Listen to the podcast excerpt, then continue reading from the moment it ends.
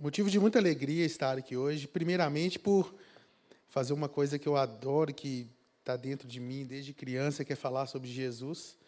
E a segunda coisa, que é estar falando de Jesus na minha casa. Sou criado aqui na Getsêmani desde criança. E o que aumenta um pouco o nervosismo, né? Estava falando com os meninos ali agora, falando assim, e os meninos falando assim, não, mas você teve tanto tempo aí que você já está no altar e tal. Eu falei, cara, mas pregar ali onde você já viu pregadores do mundo inteiro ali, falando de Jesus ali, você simples assim, falar de Jesus no mesmo lugar que esses caras, assim, para mim é surreal. Então, realmente, estou muito feliz. Queria agradecer ao pastor Serginho por essa atenção, por ter lembrado de mim. Queria agradecer também todas as diretrizes aqui da liderança da juventude de Getsêmani e dizer que me sinto muito honrado de poder estar aqui compartilhando a palavra de Deus com vocês essa noite. Amém? Gostaria de convidar vocês a abrir a Bíblia no livro de Mateus, capítulo 7, versículo 24. Nós vamos ler até o versículo 27, finalzinho aí do Sermão do Monte. Creio que todos devam conhecer essa passagem. Amém?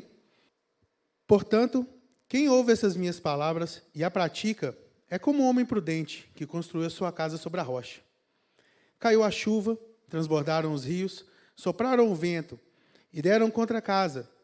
E ela não caiu, porque tinha seus alicerces na rocha. Mas quem ouve as minhas palavras e não as pratica é como insensato, que construiu a sua casa sobre a areia. Caiu a chuva, transbordaram os rios, sopraram os ventos e deram contra aquela casa. E ela caiu. E foi grande sua queda. Amém? Senhor Deus, essa é a sua palavra, Pai. Deus, que essa noite seja uma noite, Pai, que possamos, ó Pai, adorar teu nome, Pai, de maneira verdadeira. Deus, que em nome de Jesus, ó Pai, que nós possamos, ó Pai, cada dia mais, Senhor, buscar a Tua graça, Pai, com humildade, com disciplina, Senhor, com obediência, Senhor. Deus, que em nome de Jesus, tudo, Pai, tudo que o Senhor queira, Pai, falar no coração de cada um aqui essa noite, Senhor. Que o Senhor seja livre aqui, Pai. Que eu me diminua, Pai, e que o Senhor, Pai, possa crescer aqui dentro, Pai. Que abençoe, Senhor, que o Senhor fale no coração dessas pessoas que estão aqui. E também, Pai, daquelas pessoas que estão em casa, que não puderam vir, que têm os seus outros afazeres, Deus. Em nome de Jesus. Amém. Gostaria de falar com vocês essa noite, sobre esse versículo, que essa passagem, não só o Sermão da Montanha como inteiro, mas essa passagem sempre me chamou muita atenção, desde quando eu era criança. Quando eu era criança, eu ganhei um vinil, e esse vinil, eu não lembro o nome do grupo agora, talvez o Serginho lembre, que é da época dele, mas falava assim a música: não construa sua casa na areia, não construa na beira do mar, mesmo que pareça chique, é impossível que ela fique, a tempestade a vai derrubar. E eu nunca mais esqueci essa música, e eu estava pensando nisso um dia, e lendo a Bíblia, quando eu me deparei com essa passagem, e me fez lembrar esse. Deus falou muito comigo esse dia. E eu gostaria de compartilhar com vocês. Meus irmãos, vamos pensar aqui agora, como essa música diz: não construa sua casa na areia, não construa na beira do mar. Mesmo que pareça chique, é impossível que ela fique, a tempestade vai derrubar. Então vamos pensar aqui de uma forma como engenharia, uma coisa que eu também não domino. Mas o primeiro passo, quando compramos uma casa, falamos: eu quero construir uma casa. Nós vamos lá, olhamos o lote, achamos o lote, às vezes não está plano ainda, temos que fazer uma terraplanagem aqui, tal, limpa tudo. Mas o primeiro passo, depois do projeto feito, depois de tudo, são os alicerces da casa. E dessa forma, os alicerces da casa são a primeira coisa que é feita, e com certeza é a mais importante. Porque os alicerces, eles definem o futuro da construção. Os alicerces que determinam se essa construção vai durar 10 anos, se essa construção vai durar dezenas de anos, centenas de anos. São os alicerces que determinam isso. Da maneira que isso é importante. Nós temos vários exemplos aqui, nosso estado, Diamantina, Tiradentes, Ouro Preto, você vai lá, você vê prédios construídos, igrejas construídas no século XVI, há 400 anos, você vê lá que elas estão inteiras. Logo, o alicerce foi muito forte, muito bem construído. E também vemos outras que estão em ruínas, que você só vê realmente os alicerces. De tão forte que é isso. E isso me faz lembrar dois exemplos. Desculpa. Um tempo atrás eu tive a oportunidade de conhecer Nova York. E eu andando pela cidade, curioso como sou, vendo uma construção assim e tal, coloquei a cabeça lá dentro, assim, era uma porta meio assim, coloquei a cabeça lá dentro assim, olhei e eu me surpreendi com uma coisa. Porque o prédio era muito velho, por fora. E o pessoal todo trabalhando lá dentro, aquele negócio todo, e entravam muitas telas lá dentro, assim, tela de TV mesmo. E eu olhando aquilo, coloquei a cabeça lá dentro, assim.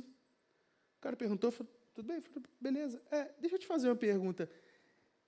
Esse prédio aqui, vocês vão demolir ele todo? Porque eu olhei lá dentro, estava tudo muito moderno. Tela do outro lado, um ambiente muito bonito. Eu falei, vocês vão implodir o prédio? Ele falou, não. É porque aqui é o seguinte, esse prédio aqui foi construído em 1615. E tem uma diretriz na cidade que nós não podemos mexer na fachada do prédio, nós não podemos mudar o prédio, nós só podemos mexer dentro do prédio. E umas paredes desse tamanho de cada prédio, dessa largura. Porque, na época, eles pensavam como a guerra. E esse prédio está bem próximo ao Rio. E eu fiquei pensando, como é forte essa estrutura? Em 1600, a gente era índio ainda, se for pensar. E os caras já construíram um prédio que está até hoje. O alicerce. O alicerce é muito importante. Por outro lado, me fez recordar um outro exemplo. Estava viajando certa vez com meu tio. Nós fomos a uma praia muito bonita. E essa praia é muito linda, tem um pier gigante, enorme, linda. Umas casas em volta, assim. E ele comentou comigo, meu tio comentou, falou, nossa, aqui é uma praia das mais bonitas que eu acho. Eu falei, cara, que linda, e essas casas aqui ainda dão todo um charme total para a praia. Ele falou assim, cara, você pode comprar uma casa dessa? Eu falei, oh, meu Deus, ouça teu filho, pai. Ele falou assim, não, é verdade, você pode comprar. Eu falei, como assim? Ele falou, cara, olha aqui de baixo para você ver. Aí nós descemos um pouquinho, olhamos para debaixo das casas, todas condenadas.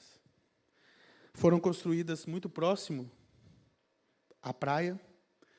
Como, nos últimos tempos, o mar vem enchendo, o mar invadiu as casas e apodreceu toda a parte de madeira, quebrou as coisas, destruiu, literalmente destruiu. E essas casas foram condenadas. Ele me disse assim, falei, cara, você oferece para o cara R$100 aí, que ele está no lucro. Você compra uma casa dessa. Eu falei, isso é verdade. Porque eles não sabem nem o que fazer com as casas. Provavelmente o seguro deve ter pago, mas a casa está lá, eles não sabem, porque é perigoso demolir também, corre risco de outras pessoas se machucarem ou de ter algum acidente. Dessa forma, nós poderemos entender o que faz uma construção ser firme, forte, durar anos, centenas de anos, é o seu alicerce. Onde ela foi construída? Meus irmãos, agora deixando um pouco de lado a engenharia, que eu também não domino, mas comparando a nós. Nós somos casa. Nós somos casas. Nós somos as casas do Espírito Santo. Onde ele habita? Ele não habita em mãos humanas. Ele não habita na igreja, ele não habita na sua casa, ele habita dentro de você. Nós somos a casa dele. E, a partir disso, nós entendemos que, aprofundando o nosso alicerce, Como que colocaríamos no nosso alicerce? Nós somos casa. Mas, Lucão, e aí? Nós somos casa. E o nosso alicerce... Você está me falando que eu tenho que furar um buraco? Não, não é nada disso, cara. O nosso alicerce, meu irmão, está em Deus. E como a gente constrói um alicerce forte? Estando em Deus. Prática diária de oração. Uma vida de renúncia. Mas eu vou além disso.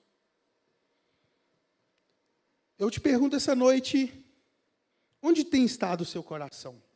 Onde tem estado o seu alicerce?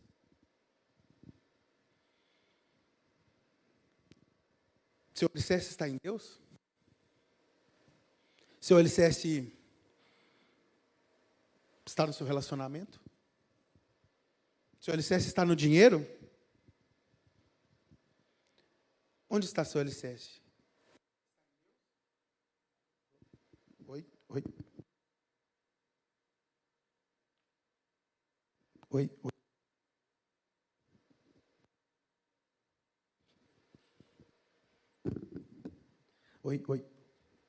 Seu alicerce está em Deus? Ou seu alicerce está no dinheiro? Está no seu relacionamento? Ou, quem sabe, seu alicerce está até num possível candidato a presidente? A nossa intimidade com Deus é o nosso alicerce. A nossa vida de renúncias. Qual a diferença? Qual a diferença de uma pessoa que coloca o coração em alicerces humanos para nós, que é suposto, cristãos, colocamos os nossos pensamentos, os nossos alicerces, o nosso coração em Deus? A vida de renúncia. Como é que está a sua vida? Como é que está seu alicerce? Você está colocando ele onde? Eu quero voltar aqui no versículo 16, no 26, que diz: mas quem ouve as minhas palavras e não as pratica é como insensato, louco. É como louco que construiu sua casa sobre a areia. É aquele exemplo da praia. Louco, quem constrói a casa na areia. Sabe que vai durar pouco tempo. Investe um dinheiro, investe tempo. Mas não vai durar. Então, dessa mesma forma, meus irmãos, que o texto está dizendo, Deus está dizendo para nós, quem ouve as minhas palavras e não coloca elas em prática, é como o louco que coloca o seu alicerce em alicerces humanos, que coloca seu coração no dinheiro, que coloca seu coração no relacionamento, que coloca seu coração em coisas humanas. Quantos exemplos aqui nós poderemos dar? Quantos exemplos? Eu tinha um amigo nessa caminhada minha, cristã, desculpa, e esse amigo ficava sempre assim comigo, falando assim, Lucão, eu preciso de um carro. Eu preciso de um carro para mim ir para a igreja, cara, de um carro para mim sair, para me ajudar as pessoas. Eu falei assim, amém, mano, vamos orar e tal. Vou dar carona para todo mundo. Amém. Meus irmãos, o cara ganhou o carro, comprou, nunca mais eu vi ele na igreja. O coração dele estava onde, meus irmãos? Estava no carro. Onde estava o alicerce dele? No carro. A mesma coisa, as pessoas falam assim, nossa, eu quero uma casa, Deus me dá uma casa, eu estou no monte. Deus, eu estou fazendo tudo, eu estou orando 24 horas por dia, me dá uma casa. Que quando eu der uma casa, eu vou honrar teu nome, Deus, eu vou colocar, vou fazer uma célula na minha casa. A pessoa adquire a casa, nem lembra de agradecer a Deus. Célula? Nem pensar. Onde está seu coração? Onde você tem colocado o alicerce? Onde você tem feito o alicerce? Como os prédios de Nova York? Ou como as mansões na praia?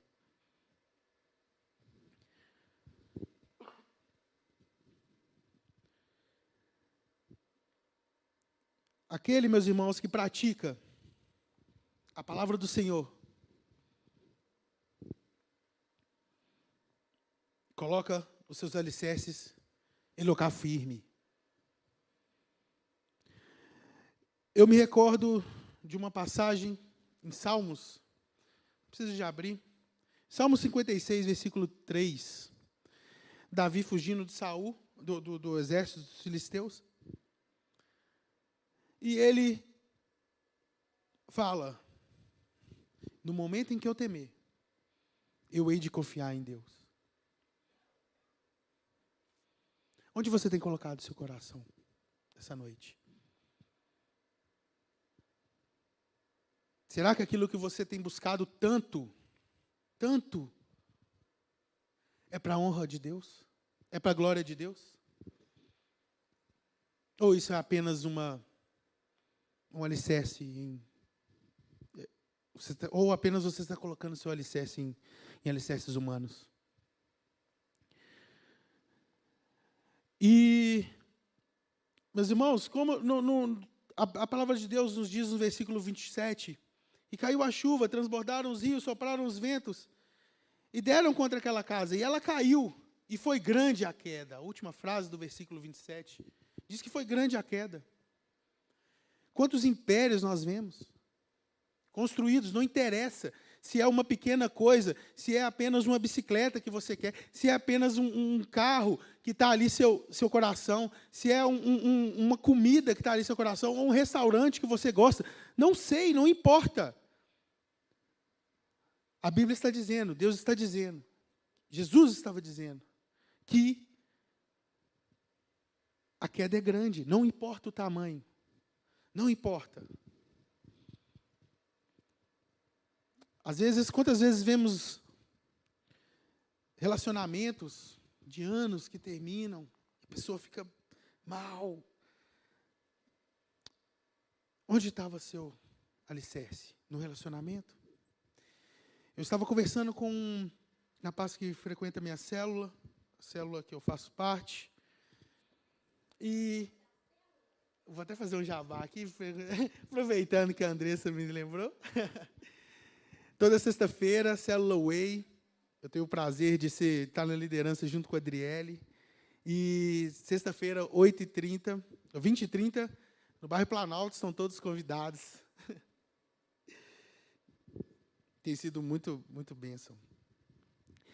E esse rapaz, ele é policial civil. E ele estava me falando, só que ele trabalha com os dados e tal da Polícia Civil, e ele me contando que os dados sobre suicídio não são divulgados. Por uma questão de não incentivar, ou uma coisa assim do tipo, que foi o que ele me explicou. Mas ele me disse uma coisa, falou assim, Lucão, se fosse divulgado, eu acho que sensibilizaria mais. Eu falei, mas por quê? Que ele falou assim que o último levantamento que fizeram, disseram que foram de 60 a 70 pessoas por dia num estado que cometeram ou tentaram suicídio. E eu me assustei, porque ele está falando de um estado. O Brasil tem 27. E nós somos ainda um estado desenvolvido, mas fiquei imaginando, por exemplo, os dados de São Paulo, do Rio. Cara, quantas pessoas colocando seus alicerces em alicerces humanos? Quantas pessoas confiando, colocando sua confiança em homens? Colocando a sua confiança em carros, colocando a sua confiança em dinheiro, em candidatos a presidente da República. Quantas pessoas? E quando ele me disse isso, eu fiquei com uma tristeza no coração, que eu pensei e falei assim, gente, pelo amor de Deus, o que precisa ser feito para isso? O que nós precisamos fazer? O que nós, como igreja, como cristãos, precisamos fazer?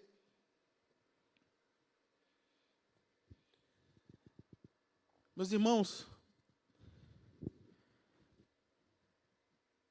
Várias vezes nós achamos que somos fortes. Nós achamos que somos fortes, nós achamos que nós conseguimos, nós achamos, nós estamos bem, nós somos cristãos, nós somos tementes a Deus. Estou bem, estou forte. Só que, meus irmãos, da mesma forma que aquelas casas lá da praia foram atingidas pelo mar, pela tempestade, pelo furacão, nossa vida também é atingida por furacão, por tempestades, por terremotos, por tsunamis. E é nessa hora, meus irmãos, e é nessa hora que você sabe aonde você tem colocado o seu coração, aonde você tem se alicerçado. Porque, meu irmão, a palavra de Deus está dizendo que se você ouve a palavra do Senhor e a pratica, pode vir chuva, pode vir tempestade, pode vir terremoto, pode vir tsunami, pode vir o que for. O seu alicerce está fincado na rocha. E a rocha é Jesus. Amém? Eu, de certa forma, fico pensando como que nós somos seres, o ser humano é um ser insaciável. Você pode ter muito dinheiro, você pode ter muito dinheiro, mas algum momento você não vai estar satisfeito com aquilo. Você vai querer sempre alguma coisa que o dinheiro não pode comprar. Você gosta muito, eu adoro chocolate, E dá para ver, né, gente? E, cara, eu estava vendo esses dias, eu comprei um chocolate que eu gosto muito. E eu comi o chocolate assim, desliguei a luz do meu quarto, assim, falei, nossa, cara, eu vou aproveitar esse chocolate. Vivo de dieta. Aí fiz desligar a luz, assim, deitei na cama, véio, comi devagarzinho esse chocolate. Só que ele acabou. Eu falei, cara, acabou, velho. Cabia mais um. Aí, no outro dia, eu falei assim, cara, vou comprar um outro chocolate. Eu falei, não posso. Já comprei aquele. Ah, mas eu acho que não vai ter problema se eu comprar um outro. Eu comprei de novo e comi. Por quê?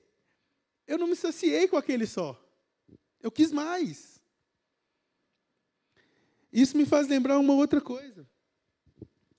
Um pastor, uma vez, eu estava vendo uma pregação numa célula que eu fui. E o pastor falou uma coisa muito interessante. Ele disse que um grande empresário aqui da região, no ramo de supermercados, tem supermercados no Brasil inteiro, milionário, estava certo dia, para encurtar a história, almoçando na casa dele, comeu uma comida. E isso que ele comeu rasgou um pedaço do intestino dele. Provavelmente um pedacinho de osso. Ele disse que coisa de 2 centímetros. Ele comeu, sentiu algum desconforto, tal, foi no médico, viu que estava fazendo... Os médicos tiveram que tirar o intestino dele.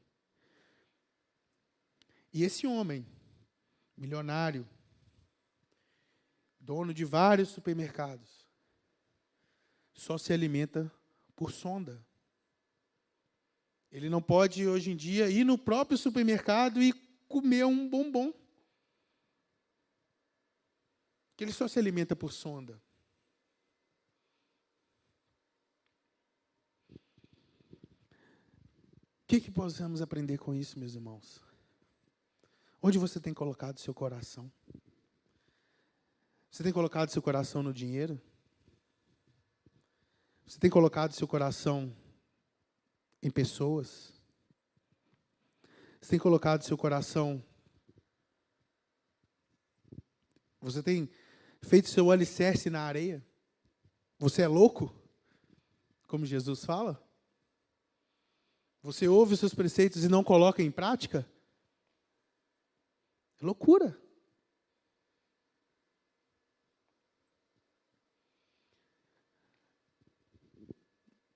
Nós devemos, a cada dia, como lá no tabernáculo, os sacerdotes faziam. Todos os dias, entravam no tabernáculo, limpavam as cinzas do fogo, para que aquele fogo nunca se apagasse. O fogo era o Espírito Santo. Eles limpavam as cinzas, colocavam lenha nova, todos os dias, para que o fogo não se apagasse. Assim somos nós. Todo dia nós temos que alimentar o fogo do Espírito Santo. Todo dia nós temos que alicerçar mais as nossas bases no Espírito Santo. Porque nós somos fracos. Se nós não alicerçarmos nossas bases no Espírito Santo, nós vamos alicerçar em bases humanas. No dinheiro. Quem é que não gosta de dinheiro? Quem é que não gosta de ter um carro legal? Quem é que não gosta de morar bem? Todos. Todos nós gostamos. Mas nós vemos exemplos aqui de pessoas que têm as coisas. Esse senhor que é dono de vários supermercados, o dinheiro para ele não é nada. Talvez ele trocaria todo o dinheiro que ele tem para comer um churrasquinho. Ou comer uma bala do supermercado dele. Ele não pode fazer isso. Ele não tem esse privilégio. Porque o coração dele não estava em Deus. Amém? Vamos nos colocar de pé essa noite. Gostaria que vocês colocassem a mão no coração. E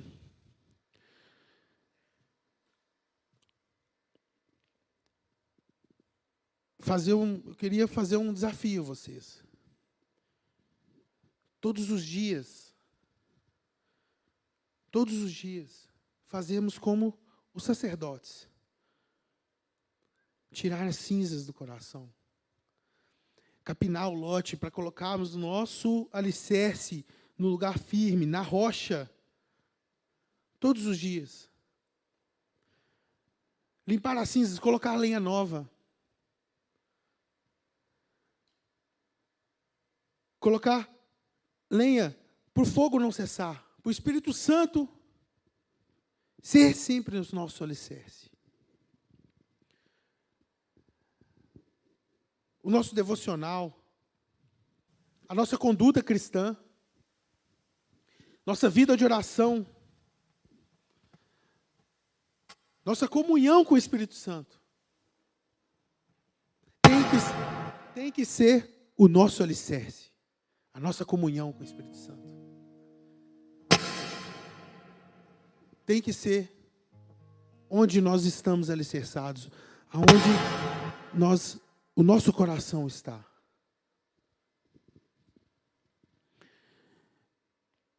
O nosso coração, meus irmãos, é enganoso. Quantas vezes nós tomamos decisões, fazemos escolhas pensando somente com o nosso coração, sem levar a razão, ou sem colocar diante de Deus aquilo tudo. Somos imediatistas, temos ansiedade, queremos as coisas para ontem.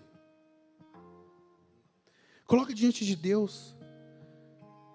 Coloque diante de Deus essa noite tudo aquilo que Ele tem prometido no seu coração. Coloque diante de Deus essa noite tudo aquilo que você acha que tem atrapalhado o seu alicerce. Coloque diante de Deus essa noite tudo aquilo que tem impedido Ele de poder te abençoar. Fale com Deus que Deus confia em mim. O meu alicerce é o Senhor. O meu coração está no Senhor. Porque se Deus te abençoar, Ele vai continuar sendo Deus. Se Ele não te abençoar também, Ele vai continuar sendo Deus. Se Ele abrir essa porta, Ele vai continuar sendo Deus. Igual aquela música. Mas se Ele não abrir, Ele vai continuar sendo Deus. E às vezes Ele não abriu essa porta ainda, porque Ele sabe que o seu coração não está nele. Se examine. Fala, Deus, eu não posso ter meu coração nesse lugar. O meu coração tem que ter firmado na rocha. Eu tenho que limpar as cinzas. Todo dia colocar lenha nova.